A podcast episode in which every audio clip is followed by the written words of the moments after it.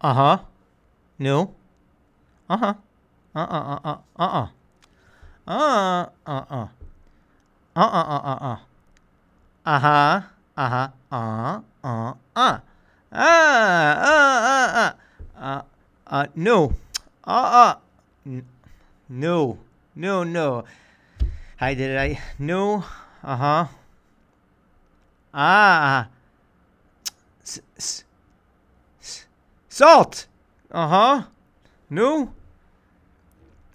N- knife. No. Welcome to the Shmuel Tenenhaus podcast. That was me uh, doing my best impression of everybody's Shabbos table Friday night and Shabbos day. Now, that was a cold opening for a monologue.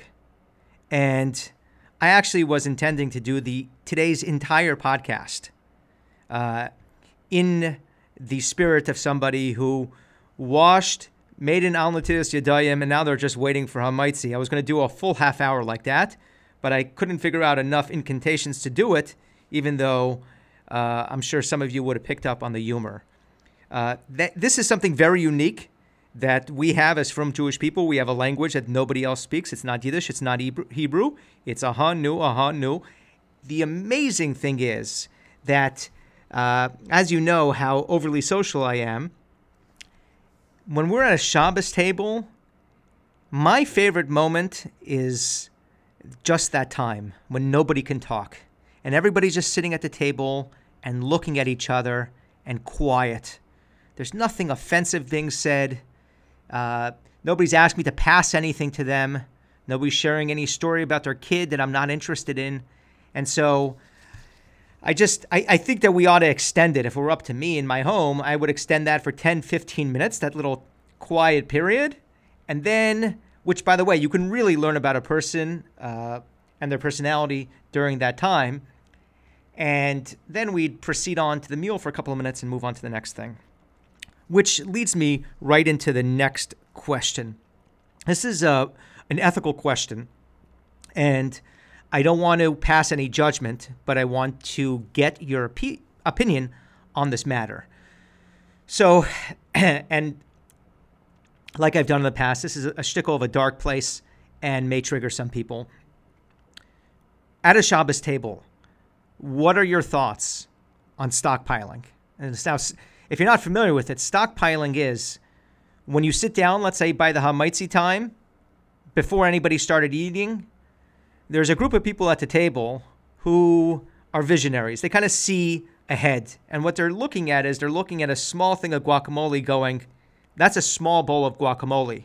There's 15 of us at the table. I better scoop out a couple of spoons of this onto my plate so I get a head start. And then they'll do the same thing with the eggplant and the tomato dip and the basil dip and whatever dips there are on the table.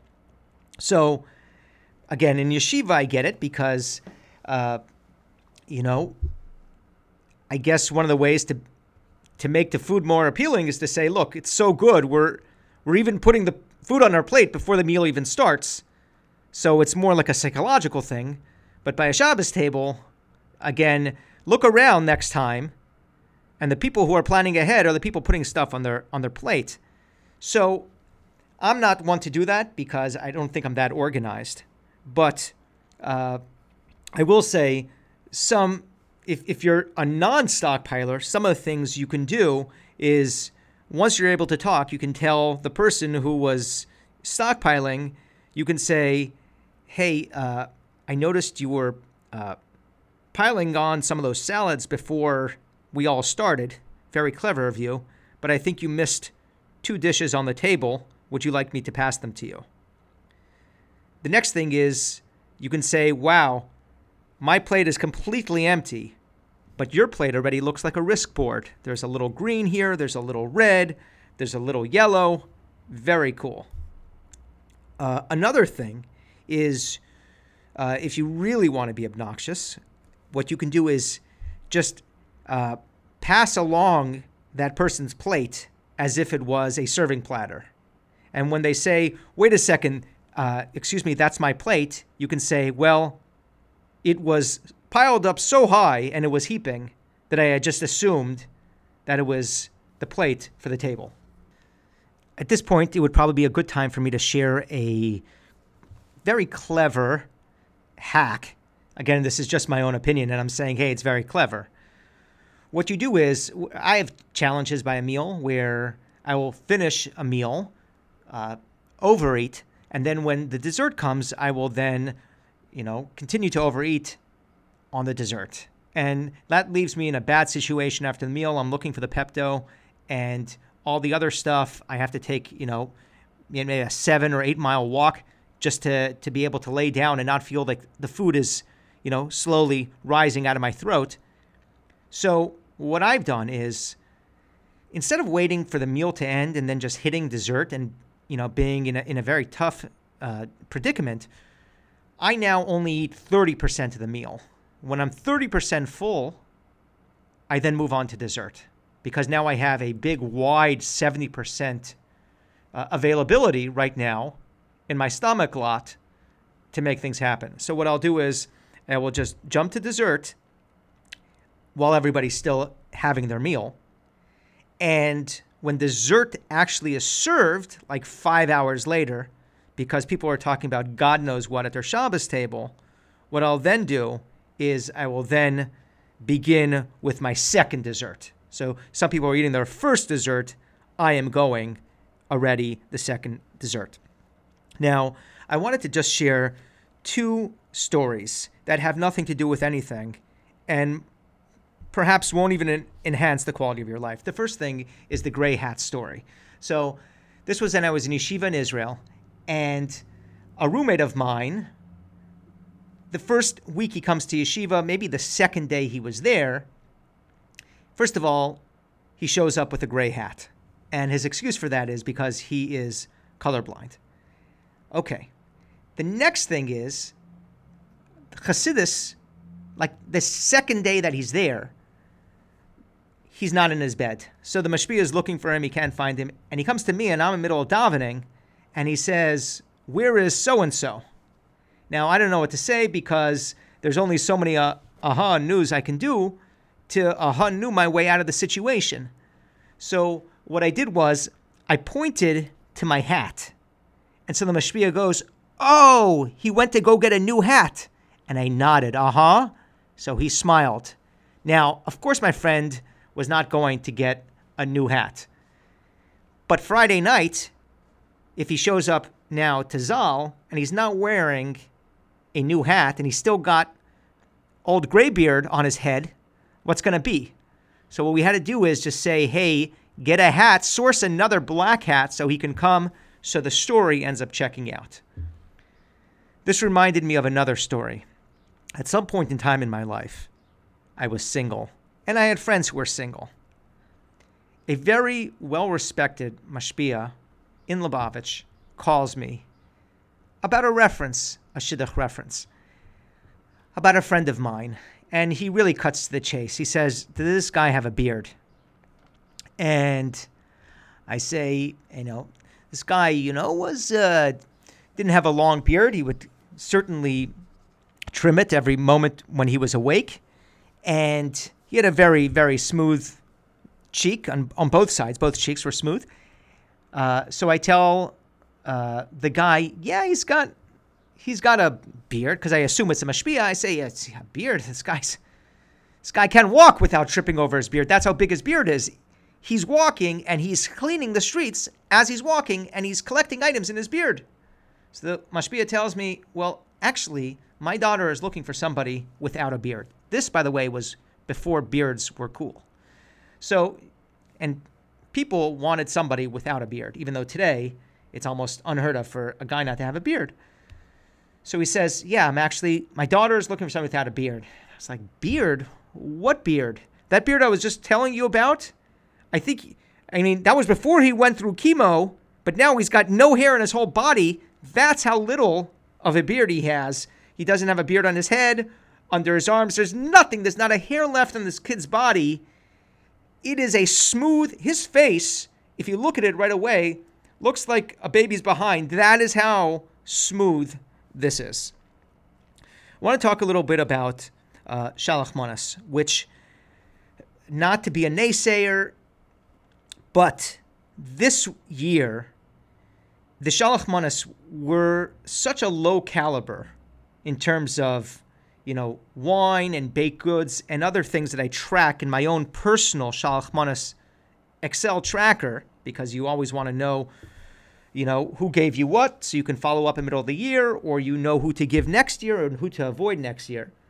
And it was weak to the point where I saw that next year the FDIC has ensured that they will backstop all shalach manas that are not up to par.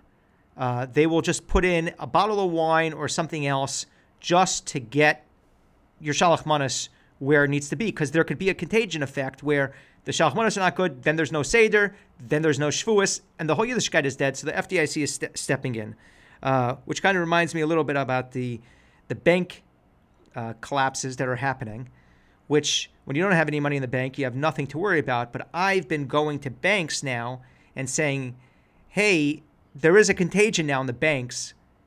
Can I take this little bowl of lollipops that you have for my kids? Because at some point in time, the feds are going to come here and take everything away. Let me just take this candy. Please, thank you. So I will say my favorite part of Purim is when you have a list of Shalach of people you need to get out to, give out to. And then you're walking in the parking lot somewhere. It could be by a school, it could be by a shul, it could be in a, in, in, in a regular strip shopping center. And you make eye contact with somebody who's not on your Shalach Manas list, but your arms are laden with Shalach Manas. The problem is that there's a very awkward thing going on because, on the one hand, you're carrying nine Shalach Manas in your hand. On the other hand, this guy's not on your Shalach Manas list. So what you try to do is you try to avoid eye contact and you say, eh, eh, you don't really look at him. But where it gets really good is if that person, you're on his list. So he says, Oh my gosh, I'm so glad I bumped into you. We have Shalach Manas for you. And he gives you the Shalach Manas. Now, when you're in that situation, never cave. Don't he's not on the list, you don't give him. You just continue going on, and that is a win because you did not have to exchange anything. You just got his Shalach Manas. The hardest part for me with Manas, to be honest, is I love baked goods. Everybody knows I've talked about this before. I'm a Mazinus influencer. And what what that entails is when the Manas comes in, I, I, tear it up very quickly to see what, what do we have in the in the Mazinus category. The problem is with baked goods is unless they're it's packaged from a store, it's going to show up in a Ziploc bag, or even worse, in Saran wrap, or chas v'shalom, even it could be wrapped in tinfoil. Which who puts mazinus in a tinfoil? Anyways, so the problem is a lot of times you'll get shalach manas and there'll be a baked good in a Ziploc bag, but you don't really know how frum that family is. So you're like, should now I have my 19th Hamantash, or maybe I got to do some due diligence on this family because you really don't know if their kashrus is up to par. So now you have to start making reference calls. Uh, and you're like calling kids, parents that are in your child's school, and you're calling for references, and you're blank. Hey, do you know the uh? Uh, what, what do they have? Uh, do they have two sinks? One sink, the Chalav Yisrael? What do you think? If the people don't even know, and they're like, hey, there's kind of a, a new family, we really don't know their hashgacha standards, so I can't really tell you if you can proceed to, you know, take in that, that Hamantash or not. So then, essentially, what you got to do is you got to do a stakeout outside of their house, and just to make sure that, you know, they're dressed with with Yom clothing on Yom and Shabbos clothing on Shabbos, and you know this could take months and months until you, you develop a good cautious profile on a family, and meanwhile the Hamantash is getting staler and staler as the months go on. It's really not worth it, but you put in so much effort that you want to take it. I alluded to the fact before that there was very little wine I don't know. Like I said before, this was a very weak Shalach Manas year. The recession was evident. Inflation on food was very evident. And uh, what I, I, one guy gave me literally just a box of raisins, which I've railed about this last year, but just the raisins, not even a different bracha. I asked him what bracha it is, and he said, uh, make a eights on the raisins and a shahakol on the cardboard of the box. So this is a people are definitely hurting this year, and or I just need wealthier friends because the ones that we were doing exchanges with were not were not re- really not contributing a lot to my family's bottom line. Uh, in fact, one of my wealthier friends gave me a two dollar lottery ticket for Shalach Manas. The, the the funny part is I actually won 150 million dollars. I don't have the heart to tell him. He doesn't listen to this podcast. There's no way he's going to find out too. But now with 150 million dollars in a bank that's about to get taken over by the, the feds, do I continue doing this podcast it's just because it's a hobby and it's a thing that I love to do, or to be like, hey, I have $150 for my $2 lottery ticket, which I won during Purim, or not. Uh, in terms just about the economy, I want to say that another sign that the economy is really not humming along the way we need it to hum along is Shaitel I've seen on Insta, they are now making available that you could pay them with mileage because people don't have cash now, but they do have mileage sitting in their accounts. So this one Shaitelmacher put up, she will do a wash-in set is now 4,000 JetBlue points. I mean, a Shaito, you have to be like maybe Mosaic and uh, maybe a, a, not a hundred thousand. I think it's a mil, actually a million points. I'm not even sure. I think it's a million. Yeah, six zeros. So uh, kudos to them, and kudos to the people who still have some form of currency that is virtual that they could continue doing their shaitel business. Uh, now, I do have a halachic question here because I know sometimes we discuss Jewish law, which is a very complex topic. There are books and books uh, written on Jewish law. And on those books, people have written more books. So this involves a minyan, a quorum of 10 men in shul. The question is, halachically, for somebody to fulfill the obligation of going to shul, do you need to be annoyed while you're there by 10 people or is a Rov minyan, six people, to piss you off while you're in shul, enough to fulfill the obligation of going to shul? Now, of course, this question is much more common these days as more people have moved to Florida, there's more people in shul, more people that can annoy you while you're there. The other question is maybe you just need three people, which is like a mezumin.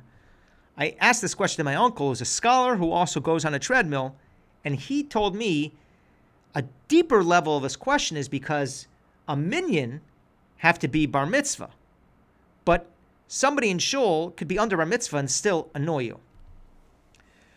One thing which I am actually very encouraged of, and this was lots of communities coming together and issuing this halachic ruling and stance, is uh, everybody knows uh, the one of the worst people that you can find in a shul. Not that they're bad people inherently, it's just that they're doing inappropriate things. Is and this is on the very very low low down on the offenses you can commit in a shul. And this is the guy who corrects the Baal Koreh while he's leining. But the guy who's doing the correcting is actually wrong. So the guy will be like, okay, Bereshis bara Elikim, and the guy will yell out, Rachis! And everybody will look at him and they'll go, oh, sorry, sorry, just made a mistake. That's strike one. If that happens a second time, uh, what all rabbis agree on, which is kind of amazing, uh, Orthodox, conservative, reform, it's amazing that they agree on something. So they said if a guy does this a second time in shul the same week, everybody who's in attendance at shul has permission and furthermore the obligation to kick the guy in the shins outside in the parking lot. Uh, and it could be either his right leg or his right shin. Sorry, I should say shin because it has to be a designated area, or his left shin. And I do actually love hanging out and the idea that we can have some poor guy who studied 20 hours to prepare for Kriya, and now he's got to do it without the vowels, without the trup, and then you have a bunch of wise guys, all with chumashim who are looking inside, trying to catch the person for making a mistake. It is kind of like the Hunger Games, which I have not watched or I have not read, but I assume that is what's going on in some way or another in the Hunger Games.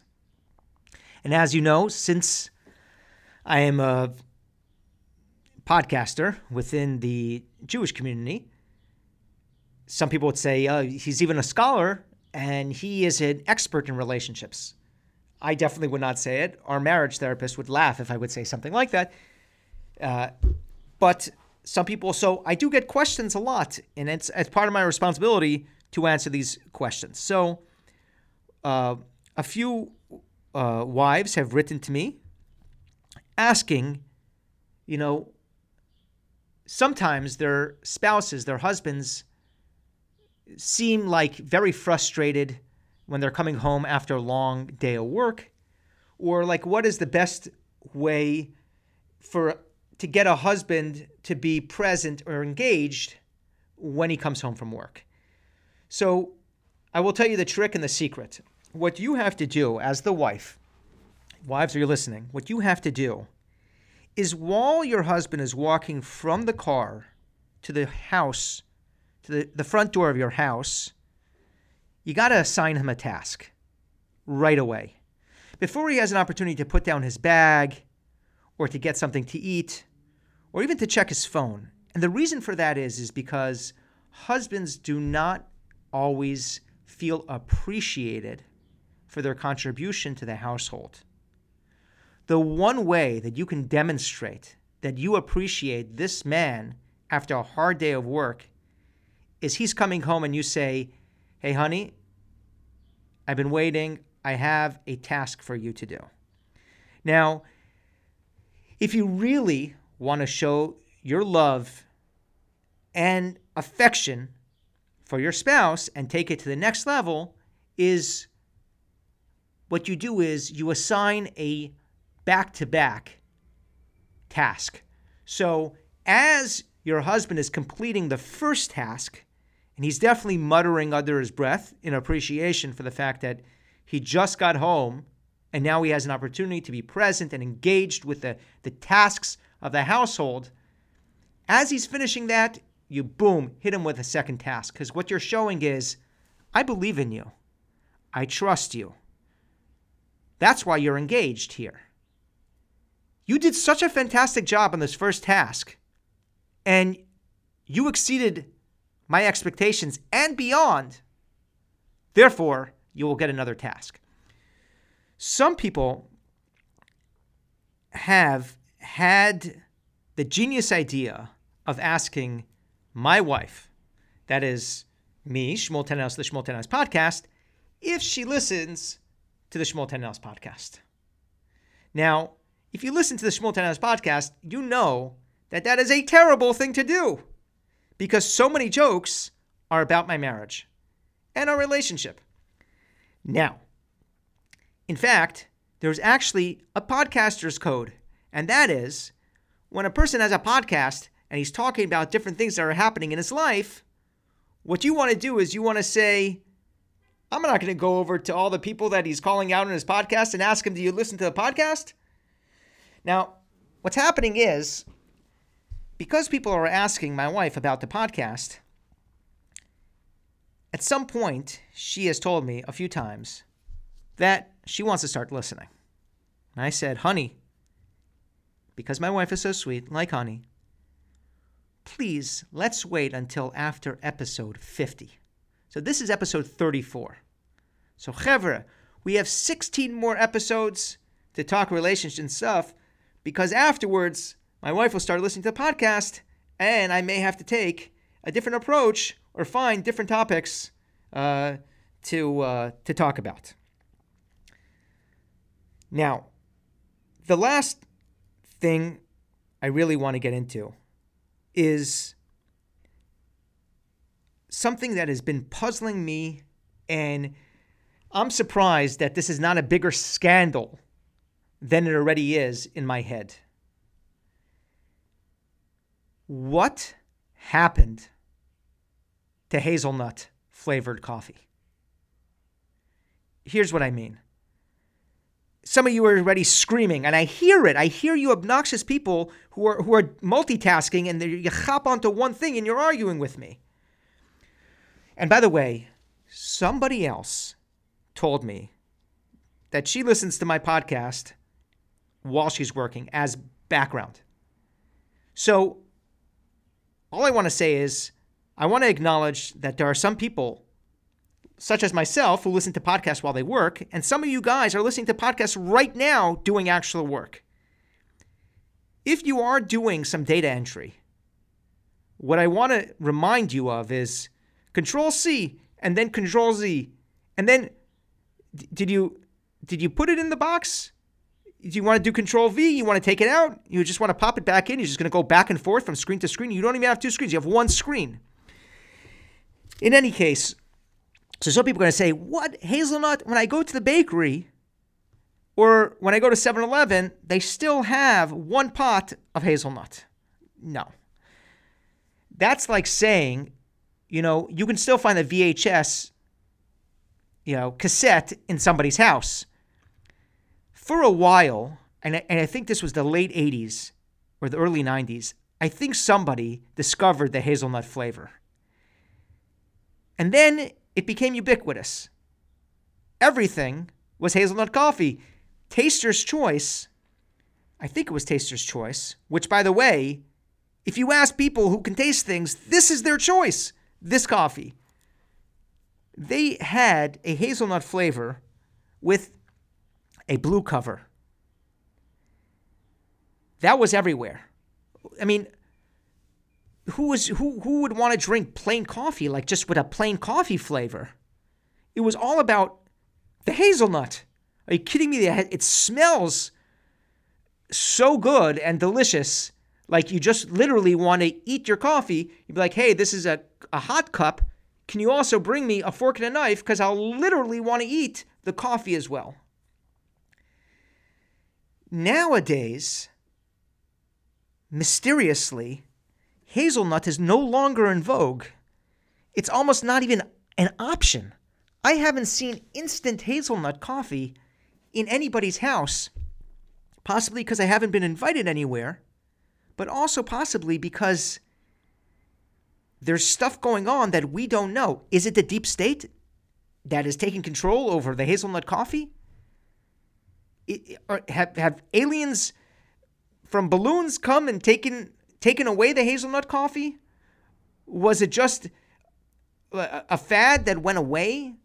Or did hazelnut coffee as a flavor just become so cocky and haughty that they were finally introducing a flavor into coffee that people just at some point in time got fed up and were like, you know what?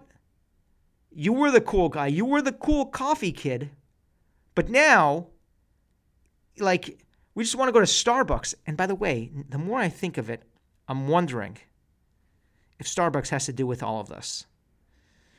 So if you're listening to this podcast, please let me know what your thoughts are on hazelnut and if you know anything about the vanishing of hazelnut from every simcha and every wedding even the funerals were serving hazelnut coffee. I remember, I mean, it was a little sacrilege. They were actually schlepping a coffin, and on the coffin, they had hazelnut coffee. They had an instant, and they also had um, brewed in like one of those little brewed flasks. And now you won't you won't even see it at at anywhere.